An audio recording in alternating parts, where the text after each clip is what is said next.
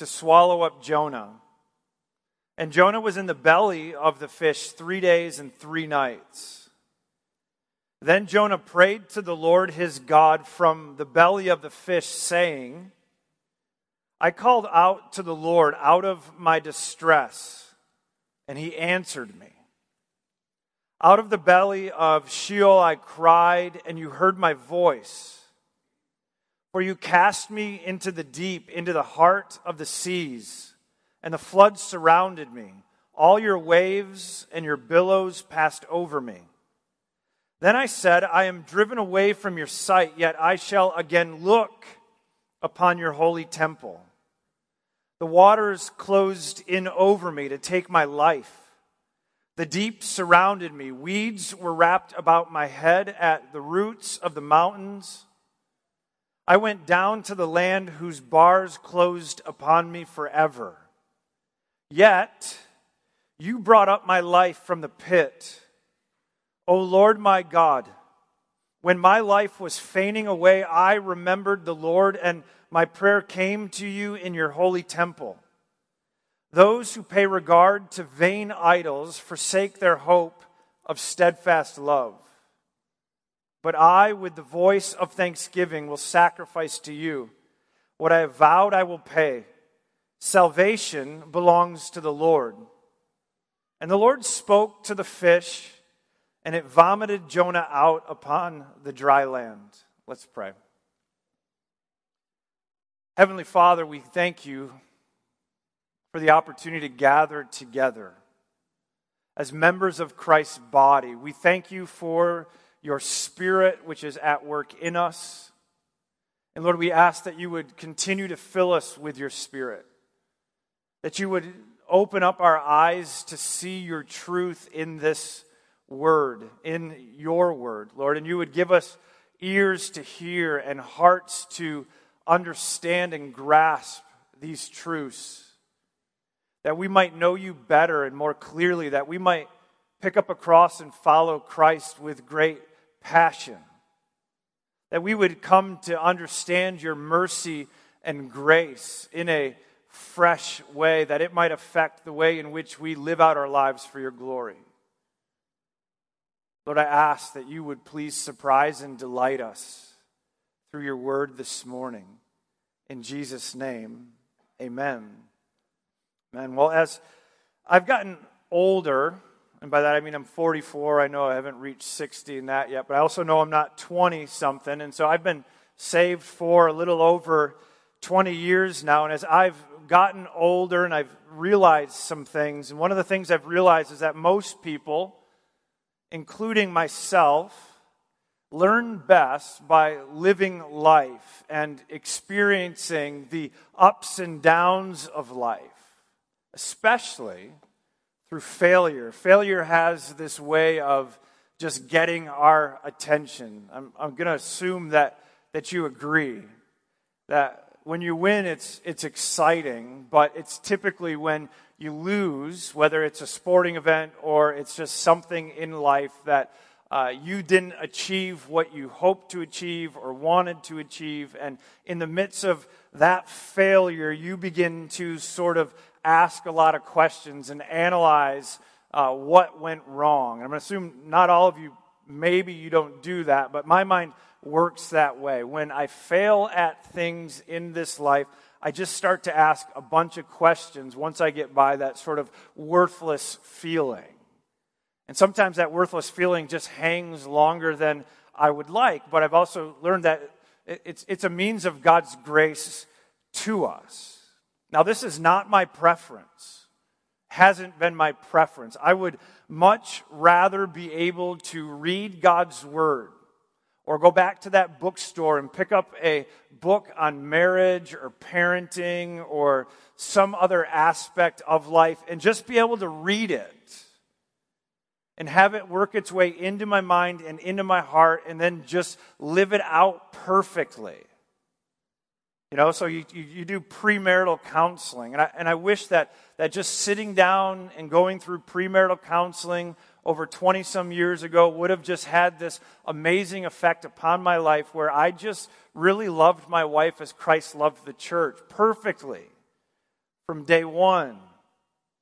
But that's not how life seems to work. There seems to be just a lot of ups and downs. And I, I just hope this would work in my life, but I also hoped it would work in your life and in my kids' lives as well. And sometimes I can begin to parent that way, where I think that if I just sit down and, and we do this discipleship lesson and I, I teach them this is what it looks like to have self control, and that if you don't have self control, Scripture teaches us that you're going to be like a city left without walls. So some of you have read that, that Scripture. It, it's, it's wisdom. Wisdom is saying, have self control because when you have self control, there's protection around your life. And so, my hope as a parent has been at times that I could just give my kids a Bible verse, or I could just give my kids this, this gospel to them, and that they would have these light bulb moments and be like, Thank you, Dad. And their lives be radically changed. Or I can think that way when it comes to counseling. And so maybe you've sat in uh, my office and we've talked through different things, and there can just be this hope sometimes, not just by me, but I feel it with those coming in that there's just sort of this magic bullet or magic scripture verse that just once you read it, radically transforms you or your spouse or your kids or whatever it is you're working on, just because you know it that it's going to change. I, I want this for us. I want this for me. I want really life to be easy like that, where I do have my devotion and I am just a changed man for the rest of my life. And you read a book back there and you're just change all your marriage problems go away and all your parenting problems go away and you just you just become a a plus student in following Jesus Christ. That, that's what I would like, really, in my heart of hearts. But I realized early on that's kind of not how God's created it to be. And that's not to say we don't read our Bibles. Don't hear me say that at all. There, there's, there's reading, there's discipleship, there's growth that has to take place where we take God's truth and we work it into our minds and then it finds its way into our hearts. And, and then we got to live it out. But the reality is, the Lord has caused us to take this knowledge and, and live in a relationship with Him where He teaches us what these things mean as we wrestle in our relationship with Him, and at the same time as we seek to put the flesh to death or the sins that remain in our lives. And so, the Lord, in His wisdom, and I would say this, He is perfectly wise in all of His ways. Knowing the best possible way to accomplish His good purposes, has this perfect plan for our lives where He does take truth and He puts it into our minds and into our hearts, and, and we get to relate to Him as we seek to live this out. And, and He begins to reveal Himself through our failures. And so we know that we're called to trust Him with all of our hearts and to not lean on our own understandings. And, and that's our prayer. But we really grow in that trust when we find ourselves in very difficult situations. When we find ourselves in those positions that we actually can't control the outcome and we're left with nothing else except to cry out to the Lord and say, Lord, I need you. And so God uses failures, He uses hard things in our lives to help us grow in our faith. Tim Keller, in his commentary on Jonah, wrote the following in regards to our sin and trusting in the Lord and the need for experiences. He said, No human heart will learn its sinfulness and impotence by being told it is sinful. It will have to be shown, often through brutal experience. No human heart will dare to believe in such free, costly grace unless it is the only hope. It is a combination of hard circumstances, insight from the biblical gospel of atonement for sin, and prevailing prayer that can move us to wonder and amazement, even in the darkest, deepest places. I've just found that to be true in my own life. I know when I read my Bible that I have sinned and I fall short of the glory of God. I read Paul talking about his life in reference to himself being the greatest sinner that he knows. And I know that I can say it over and over again that none of us are perfect. Sin, though it might have been defeated on the cross, the power of it and its presence, the power of it's been broken, but its presence still remains. It remains in your life. It just does. It, it shows its ugly head at times and in different ways. I can say that to you all day long, and you can nod your head. And the reality is, you don't really understand just how much is still present, how ugly sin really is, until the Lord sort of lifts the veil and you get to see it. And you have to walk through it. And, and what Tim Keller is getting at, and what we're going to see in our text this morning is there's a reason for it. Because when we see how ugly our sin really is, and typically how we see it is we usually do something really embarrassing, something that we would never think that we would ever do. And when we do it and we try to confess it or it's exposed, we realize, wow, it's bigger than I thought. Because it's affected people that we love, and there's people who are having a hard time getting over it, and there's a lot of hurt. And the Lord uses that hard experience not just to show you how sinful you are, how worthless you are, because we already know that to be true. He uses it typically to grow us in our faith and to ultimately help us understand how amazing His grace truly is. How amazing His grace is that Christ would die on a cross for all of our sins. And so these are truths I say over and over again. And I know you read about them, but it's typically what Tim Keller is getting at here is it's typically through the experience of life, knowing these truths and being able to live them out where grace ultimately becomes more and more amazing. When we really understand that Christ really died for real sinners and that we really are a sinner. And so his grace becomes amazing because we know we're forgiven of all of our sins, because we know that Christ exhausted the wrath of God, past, present, and future sins having been dealt with. And so we're going to see this sort of experience happen throughout the book of Jonah, but in the section that I just read, you begin to see Jonah beginning to grapple and wrestle with the grace of God and begin to understand it in a fresh way. But to get Jonah to that place, what we read is the man had to be swallowed by a great fish. The man had to live three days and three nights in a fish.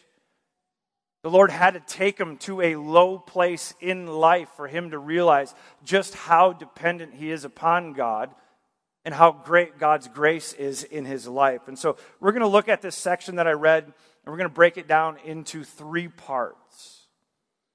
Part one, we see that the Lord appointed a great fish to swallow up and save Jonah from drowning. Verse 17 And the Lord appointed a great fish to swallow up Jonah, and Jonah was in the belly of the fish three days and three nights.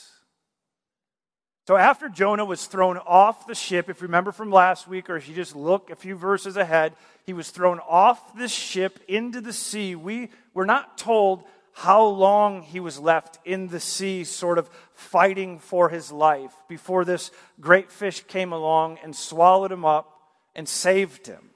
But we do know from the text this morning that, that he, he did spend some time in the sea.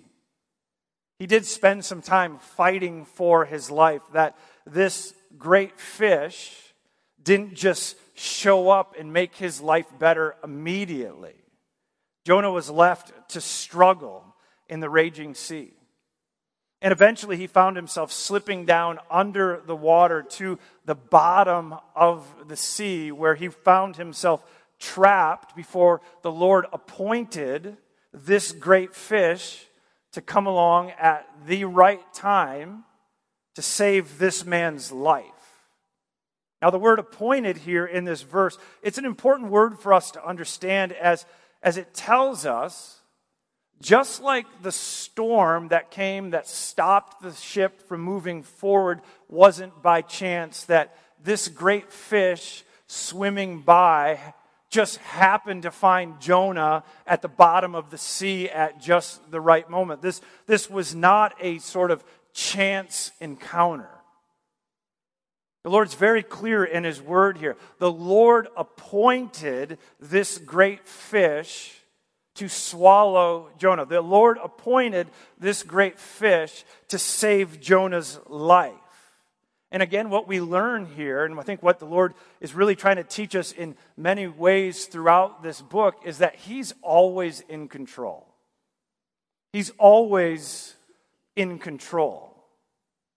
He's the one who's reigning and ruling over all things, whether it's the wind and the waves, or it happens to be this fish or it happens to be Jonah's life, he's the one who has all authority and all power over all of his creation. And he's always at work in all things, using all things, even a great fish, for the good of those who love him. So make no mistake here. God is the one who is always in control of the world that we live in. He's at work in all of your successes. Every good moment of every good day that you have, it's God who's at work and who's at, in control of those things. And He's also, this is the one we wrestle with. We, I think at times, we can accept a God being at work in all things when we win, when we get the promotion, when we have the baby, when our loved one is healed. We, we, we bless the Lord for that. But what we also learn here and throughout God's word is He's also at work in all things when we fail. When you don't get the promotion, but instead you get fired. The Lord's at work in that moment as well. When your loved one doesn't get healed, but suddenly passes away, the Lord's at work in that as well. It's harder. I get it. It's harder but just because it's harder or it doesn't make us feel good at the time, it doesn't mean that God stopped being in control. It's in those moments where we're faced to wrestle with do we really believe God is who He is or not? Can we accept Him in the wins and can we accept Him in the losses to be the same good and gracious God? Though we don't always understand the good that he's at work doing those things, it never means that he's, he's not good in that situation. We might not understand it, but we do know from his word that he is at work for our good, and he's always at work, and he's always in control. There's nothing in this world that we'll ever encounter that is outside of the sovereign reign and rule of our God. Nothing. This is one of those truths. When I was starting in the beginning, where, where it's just a truth. I'm telling you this. I've read books on this over and over again. I see it in God's word. It's really clear in Romans 8 28. Read that verse. It's very clear. But it's one of those things the Lord in my life, and I think in yours as well, He works into us that takes it from our mind to our hearts as we actually walk through really difficult things and have to walk by faith and believe, okay, Lord, I know that you're at work in this for my good. I don't understand how. I wouldn't, I don't, sometimes I don't even agree with what he's doing. I have to wrestle with that. It's true. I wrestle with it. I see, I'll have these conversations. Okay, Lord, I know you're at work for my good in this situation, but I don't think this is good. I don't see how this is good. In fact, I would do it a different way. These are real conversations that I have with the Lord, sometimes out loud, sometimes privately. But in the end, there's sort of this just submission. But Lord, I know what your word says. I don't necessarily have to understand it. Your ways are not always my ways. And you know what's better than I am because I'm not God. I see life from this perspective. The Lord sees it from his perspective. He reigns and rules over all things. He knows how this thing ends. And so we trust him. He's at work in all things. And He is a wise God. He knows the best possible way to always accomplish His good purposes. And so when you think about being productive, God is perfectly productive. Think about that. Perfectly productive. He does the right thing at the right time, always with the right amount of effort, using the right resources. It's just true. None of us are like that. And I share all that with you because it's helpful to think about it in that way when we think about the story of Jonah's life. A man running from the grace of God. A man called to preach the grace of God to God's people and gladly did it because it was successful, wildly successful. And then the Lord finds him and says, Okay, I want you to preach that same grace to the Ninevites, enemies of God's people, brutal murderers and torturers of God's people. And he's just like, not me. And so he begins to run. He doesn't want to do what God wants him to do. And so he, he finds himself running. The Lord stops him, throws him into the sea, and, and he's about to drown. But we have a sovereign God who's at work.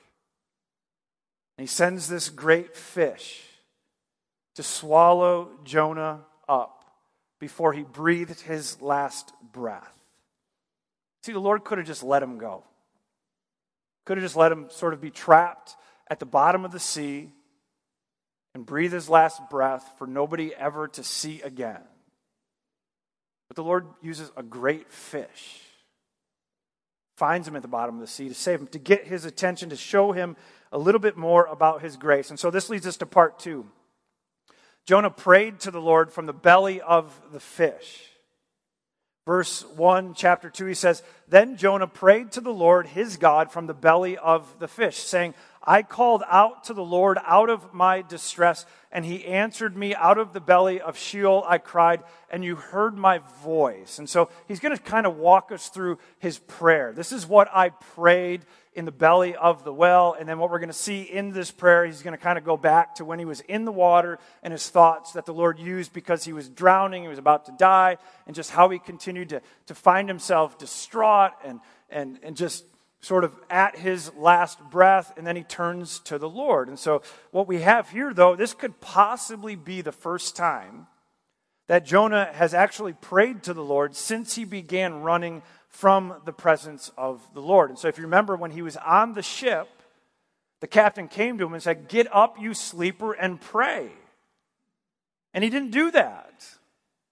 He didn't cry out to the Lord in repentance and ask the Lord to stop this. Instead, the Lord said, You got to be thrown off from the ship, and they threw him off the ship. And so, this could possibly be the first time that he's actually turning back to the Lord and crying out to God since he started running away from the Lord. And the Lord heard Jonah crying for help as he was drowning. John Mackay, in his commentary, writes the following He says, God's answer is what faith confidently expects in his distress, and it is not disappointed.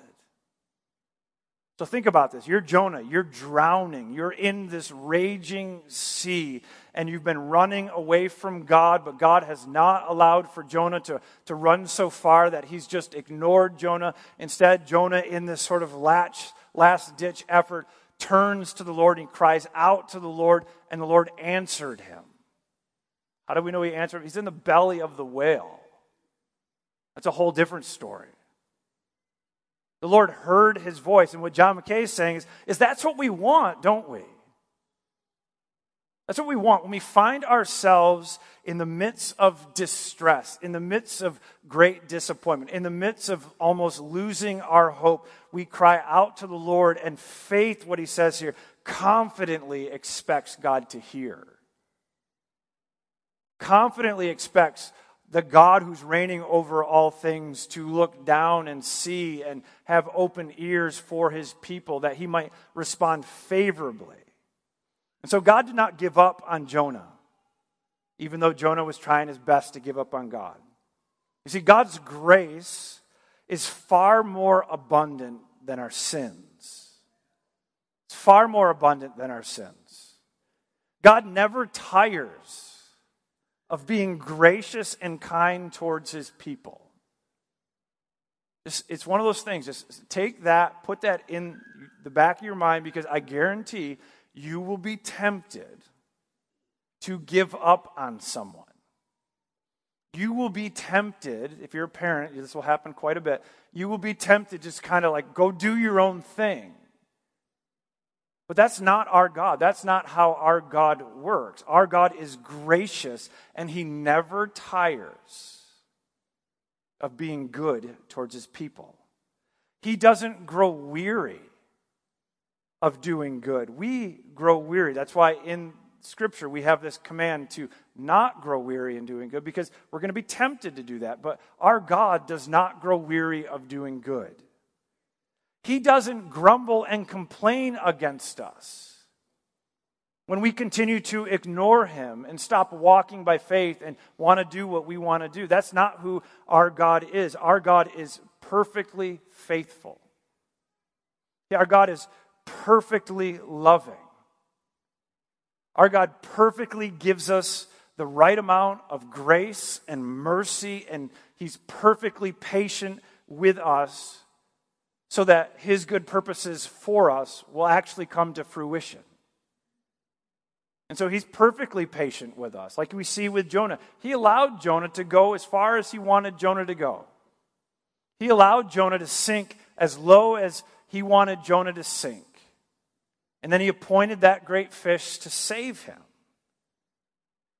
Well, Jonah goes on and he prays. Verse 3 he says, For you cast me into the deep, into the heart of the seas and the floods surrounded me. All your waves and your billows passed over me. Then I said, I am driven away from your sight, yet I shall again look upon your holy temple. So again, he's in the belly of the well and he's recounting his time in the sea before he was swallowed by this fish. And notice how he just he relates all that has happened to him up to this point did not happen by chance. The way he looks at it is there is a sovereign God at work in his life. He acknowledges here that it was God who cast him into the deep. Now, if you go back and you read, what you'll see is the mariners were the ones that picked him up and actually threw him into the raging sea. But when he recounts this and he's sitting there and he's thinking about this and he's, he's alone and he's before the Lord, he just says, Lord, you did this to me. You cast me into the heart of the sea. See, he sees past these mariners to a sovereign God at work in all things. He recognizes that it was God's waves and billows that were passing over him and beating him down. None of this, again, happened by chance. He knows that our God is not a passive observer, just sort of standing back and letting nature sort of do its thing. He's in control of all things. And as Jonah was on the brink of drowning, he tells us how he felt. He said, I'm driven away from your sight. That's how he felt. He tried to run from the presence of God. And now he finds himself in this moment and he's like, I'm driven away from your sight. So he's kind of getting what he wants and, and he's beginning to realize, I don't really want this. I don't really want to be away from your presence. And I would say, especially as he's drowning or about to at the bottom of the sea. And so he says, Yet I shall again look upon your holy temple. He felt alone and far away from the Lord. And now he wanted to be with the Lord. His running seems to have stopped. John Mackay again writes the following He says, His distress caused hope to increase, not diminish. His affliction became a source of good to him. And he realized that the Lord had intervened to rescue him and that he could be confident that this meant there was a future role for him. Let me read that first sentence again. He said, His distress caused hope to increase, not diminish. I think in some ways that takes time. If you just think through your own hard things that you've wrestled with, like that, that's what the Lord does in, in the lives of those who love Him. He, he's growing our faith. And so hard things, distress, I, they're not easy. That's the reason they're called hard things, but, but they can either cause our hope to increase or we can in our stubbornness and hard hardness, can begin to run away even further from the Lord. But what we see here happening in this story is this distress, this hard thing in Jonah's life caused hope to increase. See, God's at work. Again, look at these next two verses, 5 and 6. Jonah writes the following He says, The waters closed in over me to take my life. The deep surrounded me. Weeds were wrapped about my head. At the roots of the mountains, I went down to the land where bars closed upon me forever. Yet you brought up my life from the pit, O Lord my God. I love these details. I love these details in, in Jonah's life here. His time in the raging sea really was not this child book story. It is, but, but not this. He's not this sort of man kind of floating at the top and waiting for this big fish to come. He's a man that's exhausted. He's been running from God. He's now in this raging sea, waves crashing from every side, pounding him down, fighting for his life. And then they go take him down further and further to the point where he almost reaches bottom. And the weeds have so surrounded him that, that they're choking him out. He can't even move anymore. He feels like he's actually in prison, that there's bars down there and they've held him down, locked him up to die. But the Lord shows up. The Lord is faithful. The Lord sends this great fish. The Lord saved him. He tells us that the Lord brought up his life from the pit. Now, here's what I'd say you could say that this was Jonah's rock bottom. You know what I'm talking about? There's just these moments in our lives where, where you, you feel like, okay, this is it. I can't, I can't get any lower. And it's usually in these rock bottom experiences where, where the Lord uses them to open our eyes to see his amazing grace. And we see this happening in Jonah's life. Tim Keller writes the following He says, It's only when you reach the very bottom, when everything falls apart, when all your schemes and resources are broken and exhausted, that you're finally open to learning how to completely depend upon God. As is often said, you never realize that Jesus is all you need until Jesus is actually all you have. This is one of those things I wish that we could learn just by reading that quote. But anybody who's ever experienced hard things, you know what it's like to realize Jesus is all you have. There's things that you might want to accomplish, and you realize you don't have the resources to do it. it might be your marriage, might be falling apart, or a relationship you have with somebody, and you've, you've done your best, and, and you've, you've thought you could do whatever it is you could do and control certain things, and you just realize you can't do it. Or changing a kid's heart. You've extended as much grace as you could possibly extend, and you thought you've extended it in every way, and, and your kid's not changed. What do you do in that moment? Well, I think it's one of these moments where you realize you can't do it. Only Jesus can. And it comes down to then, it's like, are we just going to continue in our own efforts, try to change something, or are we really going to trust the Lord to do what the Lord does? Are we really going to depend upon the Lord, not just for those, those big things, really what the Lord's after is, are we going to depend upon Him for everything? The next breath we breathe. We're going to depend upon Him for putting food on the table, for growing our family, for finding a spouse for you. Whatever it is, the, Lord has called us to trust Him in all things. And oh, is He trustworthy? He goes on, verse 7, he says, When my life was fainting away, I remembered the Lord, and my prayer came to you in your holy temple. Those who pay regard to vain idols forsake their hope of steadfast love. But I, with the voice of thanksgiving, will sacrifice to you. What I have vowed, I will pay. Salvation belongs to the Lord.